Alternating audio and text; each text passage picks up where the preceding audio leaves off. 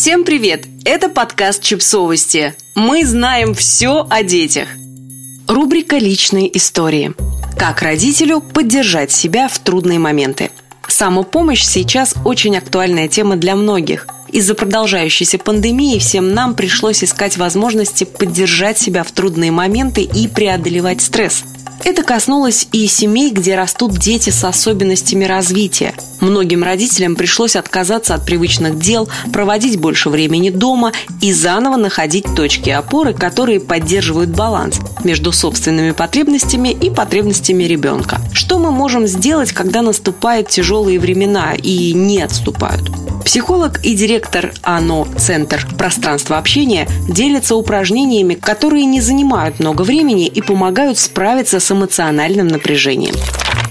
Стресс возникает как реакция на тревожащие нас обстоятельства. По сути, это не специфическая адаптивная реакция нашего организма и вполне естественная. Главная задача стресса – наша мобилизация перед выбором сражаться, убегать или замирать в ситуации, которую мы расцениваем как угрозу. Когда неблагоприятные события растягиваются во времени, стресс часто переходит в хроническую форму и становится привычным фоном нашей жизни. Поэтому в ситуациях стресса очень важно поддерживать себя. Здесь помогает осознанное отношение к жизненным трудностям, а оно, в свою очередь, выбирать инструменты самопомощи.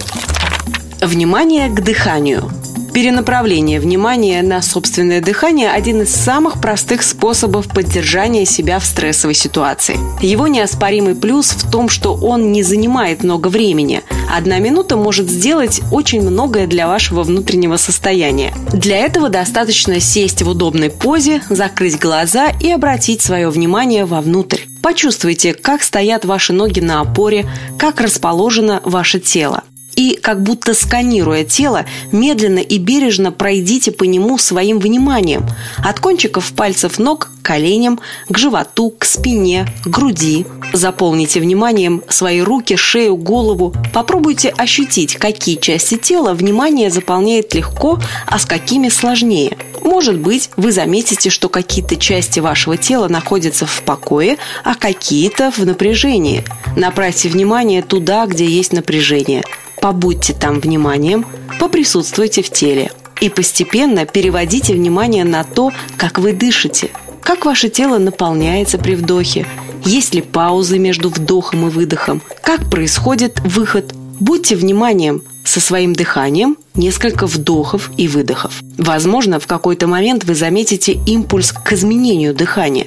Например, вдохнуть поглубже, выдохнуть чуть более плавно – еще раз переведите плавно все внимание на ваше тело. Заполните его вниманием и понаблюдайте, как изменилось ваше состояние. Возможно, вам захочется изменить позу. Может быть, потянуться или сесть поудобнее. Когда вы почувствуете, что вам достаточно, сделайте глубокий вдох, выдох и откройте глаза. Это простое упражнение может дать ощущение выдоха в жизни, контакта с собой и бережной заботы о себе. Когда мы в стрессе, мы поверхностно и часто дышим грудью. Упражнение помогает замедлить этот процесс, и мы дышим диафрагмой и животом, как дышат в состоянии покоя. Небольшое кардио – в ситуации стресса все наше тело напрягается. Это связано с работой симпатического отдела вегетативной нервной системы. В ситуации мобилизации приток крови направлен к центру. От этого у нас ощущение сжатия конечностей. И самое простое, что мы можем сделать для себя в такой ситуации – начать разминать руки потереть, посжимать, чтобы намеренно призвать приток крови к конечностям. Это запускает парасимпатическую нервную систему, которая помогает реагировать на ситуацию иначе. Когда она работает, мы чувствуем себя в покое. Наши руки и ноги теплые и расслабленные. Существует много упражнений, связанных с мышечной релаксацией. Например, метод прогрессивного мышечного расслабления, когда мы последовательно и намеренно напрягаем разные группы мышц, а потом резко их расслабляем. Чтобы почувствовать, как это, вы прямо сейчас можете очень сильно сжать руку в кулак, посчитать до 10 и расслабить ее. Рука оживает на наших глазах. И так мы можем периодически пробегаться по нашему телу, чтобы достичь состояния покоя. Во время стресса в нашей крови образуется большое количество адреналина и кортизола, поэтому важно подключать физические практики. Кто-то идет бегать, кто-то неистово убираться дома, кто-то врубает музыку и просто танцует. Такие активности помогают выпустить внутреннее напряжение, вызванное гормонами. Бабочка – есть еще одна простая практика, которая помогает справиться с тревогой. Она называется «бабочка» и основана на двух вещах. Первое. Во время стресса особенно активны некоторые мозговые зоны, ответственные за решение задачи выживания. Нам нужно привести мозговую активность в баланс, помочь мозгу включиться целиком для обработки информации. И вторая. У большинства из нас есть детский опыт успокоения через ритм, когда нас укачивали на руках. Поэтому практика выглядит следующим образом. Мы скрещиваем руки на груди, ладони оказываются на предплечьях. И мы начинаем себя похлопывать поочередно по каждому предплечью.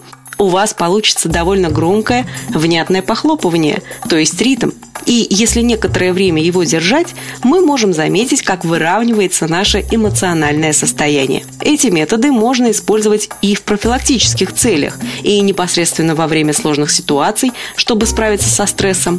Здесь важно сделать небольшую ремарку, что для того, чтобы воспользоваться ими во время стресса, потренироваться нужно сначала в более спокойной ситуации.